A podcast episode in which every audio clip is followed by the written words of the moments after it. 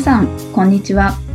鈴木康之のノンストレスコミュニケーションポッドキャスト、今週も始まりました。ナビゲーターの山口直美です。鈴木さん、今週もよろしくお願いします。はい、よろしくお願いします。えーと、そうね。6月も後半ですわ。はい、早い。あ、21、そうだよね。はい。来週も、そうですよ。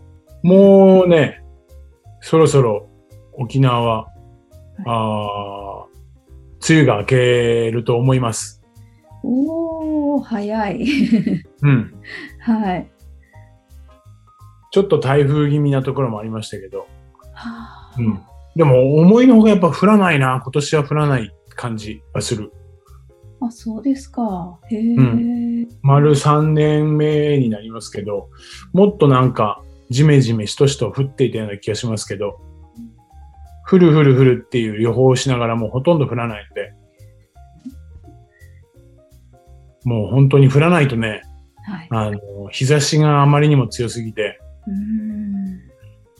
前にもちょっと言ったかもしれないですけど、まあ、男なんでね、そんな気にするなっていう人もいるんですけど、やっぱりね、あの、日焼けのシミとかね、はい。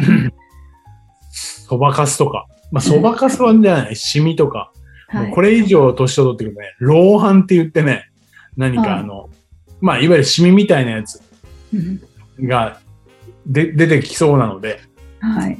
本当に日焼け止めクリームは何がいいとか、とそんなことばっかり考えてますよ。へえ。そう。だから食べ物もね、あのーサプリがいいのか、あええ。そう、ないしは、うんと、そうだね、えーと、果物がいいのか。ええ。そうそうそう。なんかテレビでもよくやってたりとか、あ、そうなんですか。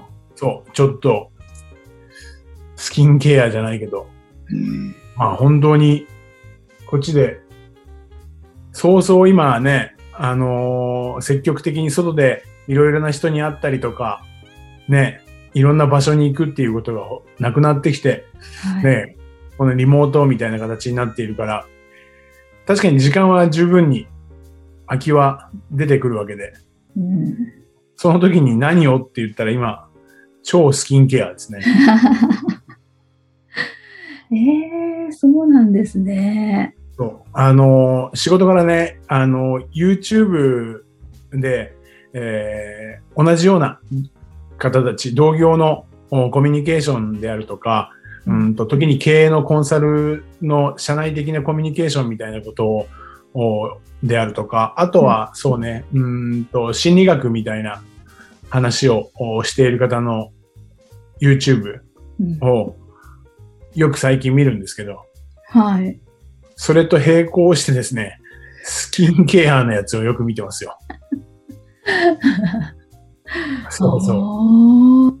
ええじゃあ、これからはもっといよいよ本格的な夏になってくるとなると、もう一段階気をつけてみたいな。はい。気をつけないとと思って。うん去年、一昨年あたりは本当に、まあ今年もそうですけど、今もそうだけど、えーっと、基本 T シャツとデニムなんですけどね。うん。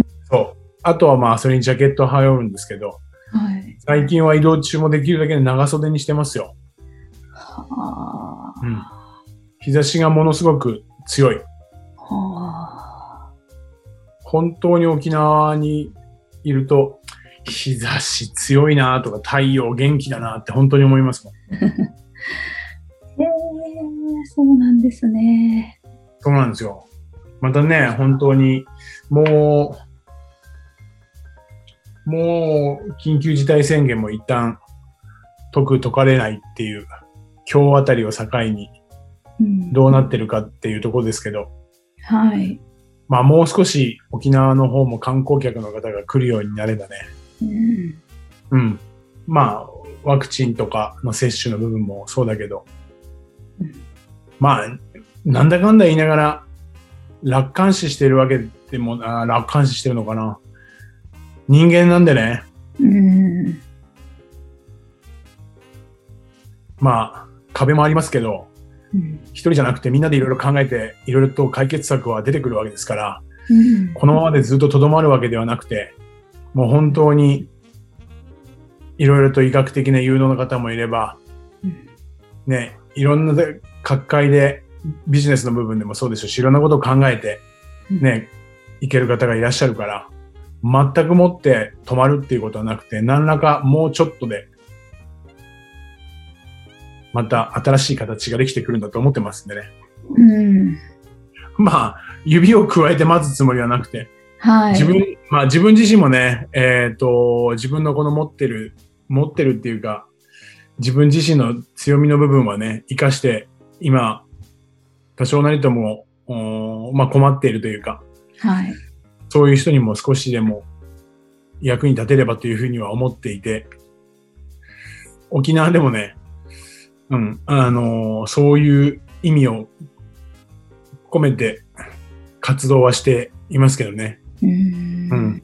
まあもう、何よりも各結構いろんな業界でいろんな人がいろんなことを考えていて、新しいことをしようとしている。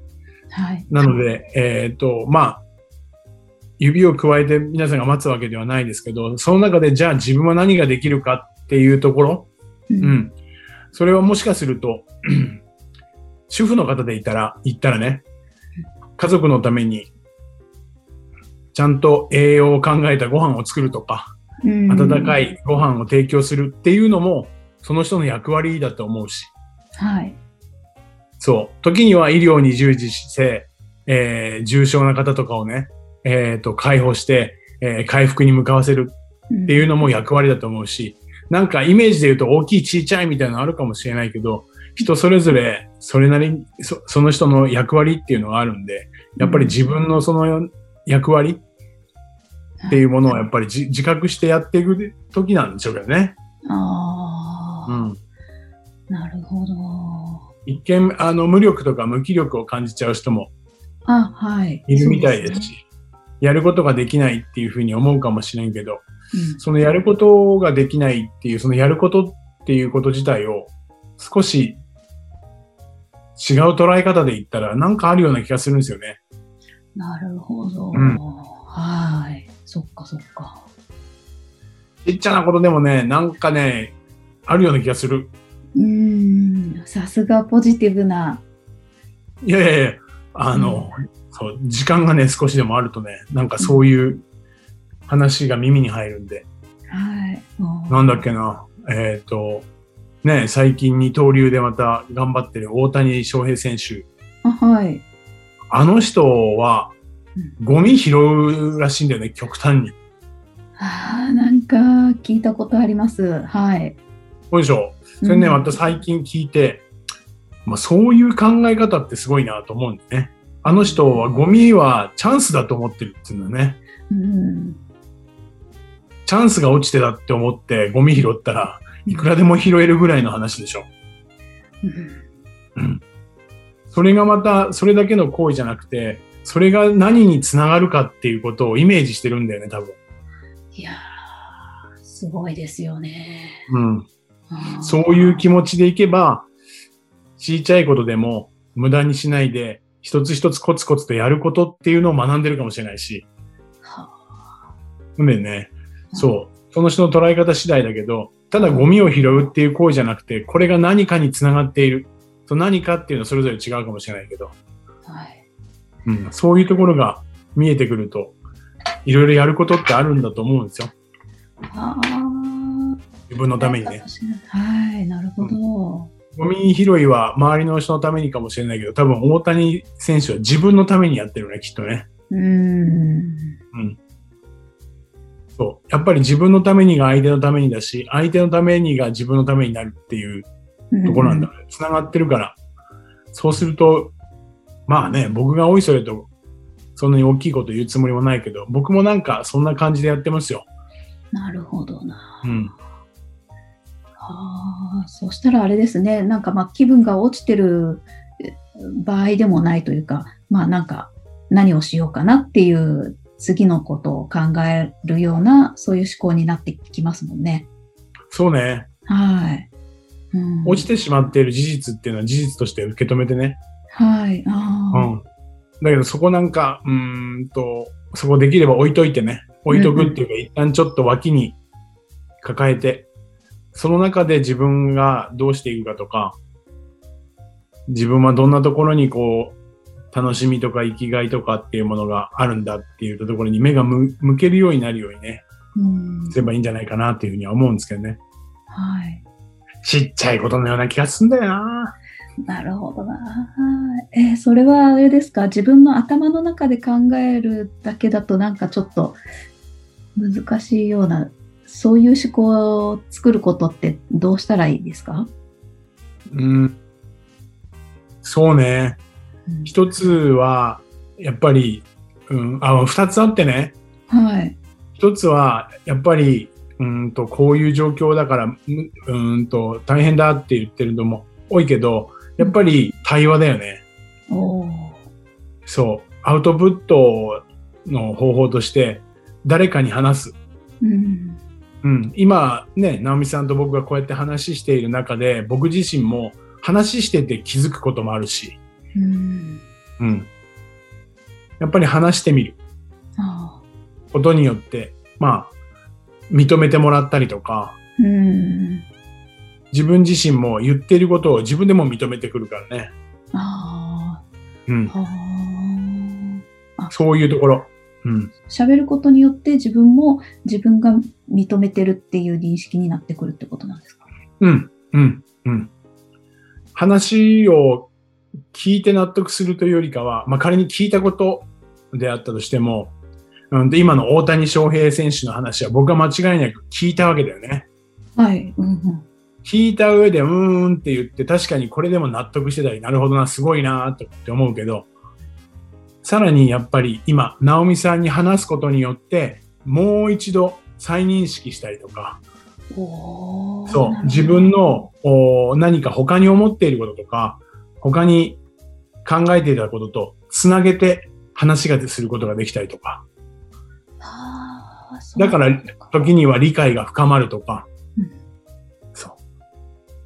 そうすると、うんと時に、まあ嫌なことを話はしたくないかもしれんけど、それは、うんと事実として、こういうことがあった、それでこういうふうに思ったうんっていうことに対して、じゃあ今後はどうしていこうっていうことを言葉で言えるようになってくると、今までの体験経験もやっぱり理解が深まる。へえ。うん。捉え方が嫌なことだけじゃなくて、ポジティブに変わることもできるみたいなところだね。ああ、すごい。いやいやいや、多くの方は言ってらっしゃいますけどね。ああ、なるほど。あじゃあ、そうか。人と対話をするっていうことが一つ、うん。うん、アウトプットの機会になるっていうこと。うん。はい。あとはもう一つは、えー書くことっていうところではあるんだけど、ああ、書くこと？うん、書くことっていうのは何かって言ったら、一旦自分の思ってることとか考えてることとか状況みたいなものを、まあ日記のようにこう書き出す。なんでこう、まあこういうことがあったっていうこと。はい。そうすると何をするかって書いている時に自己と、自分との対話するんだよね。やっぱりだからコミュニケーション取るんだよね。自分とのコミュニケーション？そう。あそういう書いていると、ああ、その時こういうふうに思ってたんだなとか、あ、れ、これ、うん、そう、状況的なものも、あれ、これってもう少し違うやり方があったかもなーなんて気づくのは、その後書き出してみたりだとかすると。あ、違うなーって何かって言うと、やっぱ客観的に見れるんだよね。ああ、なるもう、とことん書くの嫌いだけど、あ、そうなんですか。そう、書くのは嫌いなんですけど、書くとスッキリするんだよね。へえ。そう。だから、えっ、とね、僕自身が、うんと、今勉強会とかセミナーとかをするときは、あー僕自身が言ってることはそんなに書かないです。ああ、そうなんはい。ううんんうん。で、対話式なので、はい。どちらかというと、相手が、受講している方が言ってくれたやつは、事細かくまではどんどん喋っていただくから書か書けないけど、要点はね、ホワイトボードにどんどん書く。うん。そうしないと自分が要点まとめられないこともあったりとか、はいはい。あ相手のことを理解するためにやっぱり書き留めたいっていうふうに思うのね。ああ、そっか、それと同じか。はい。うん。というのと、えー話をした人が、えー自分の話したことを客観的に見るから、そういうことですか。そう。話したことって今僕がこの話したことってこれこれこうでとかって流れてるじゃない？ええ次に思いついたり考えついたことがどんどん出てくるから、はい。自分にとってやっぱり重要なキーワードとか要点を言っていながら流れている可能性があるんだよね。うん。はい。まあ、そんなところもあって、両方が相まって僕はできるだけ書くようにしてるのね。なるほど。素晴らしい、すごい。はい。いやいやいやいや。そんな感じ。深い。はい。なるほどな。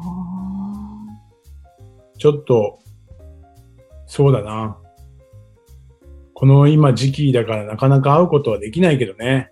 はいまあ。でもまあ、そうい、と言いながら結構、おーと今、そういう中でもお会いしていないわけではなく、家族と会ってたりとか、うん職場でもこのリモートを使っているとは思うんでね。うんその中で、こう、どういうふうに自分の、こう、伝えることはい。をきちっと伝えられるかっていうこと。あとは、それをやっぱり客観的に見れるかどうかっていうのは、うん。こういう時だからこそ、ちょっと勉強するじゃないけど、意識した方がいいんじゃないかな、と思うかな。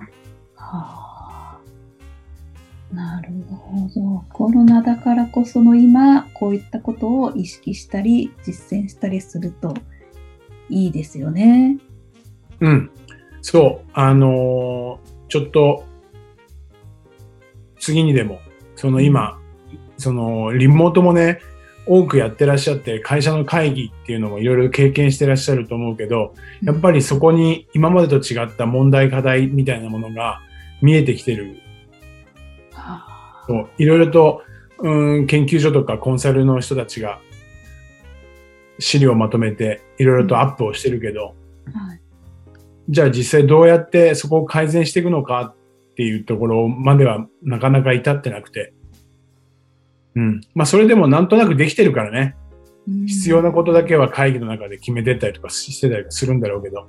あな、な、なんか、なんかもやもやしてるというか、なんか、みたいな。そう。そんなところはちょっと次回お話ができればなというふうには思いますけどね。あ、なるほど。では、うんじっくり中身の部分については次回ということで。うん。はい。そうね。うん。はい、ありがとうございます。はい。それでは最後にお知らせです。ノンストレスコミュニケーションポッドキャストでは皆様からのご質問をお待ちしております。コミュニケーションでのお悩み相談や、こんな時どうするのなんていうご質問を鈴木さんにお答えいただきますので、皆様どしどしご質問ください。ポッドキャストの詳細をご覧いただきますと質問フォームが出てきますので、そちらからご質問をいただければと思います。それでは今週はここまでとなります。また来週お会いしましょう。鈴木さん、ありがとうございました。はい、ありがとうございました。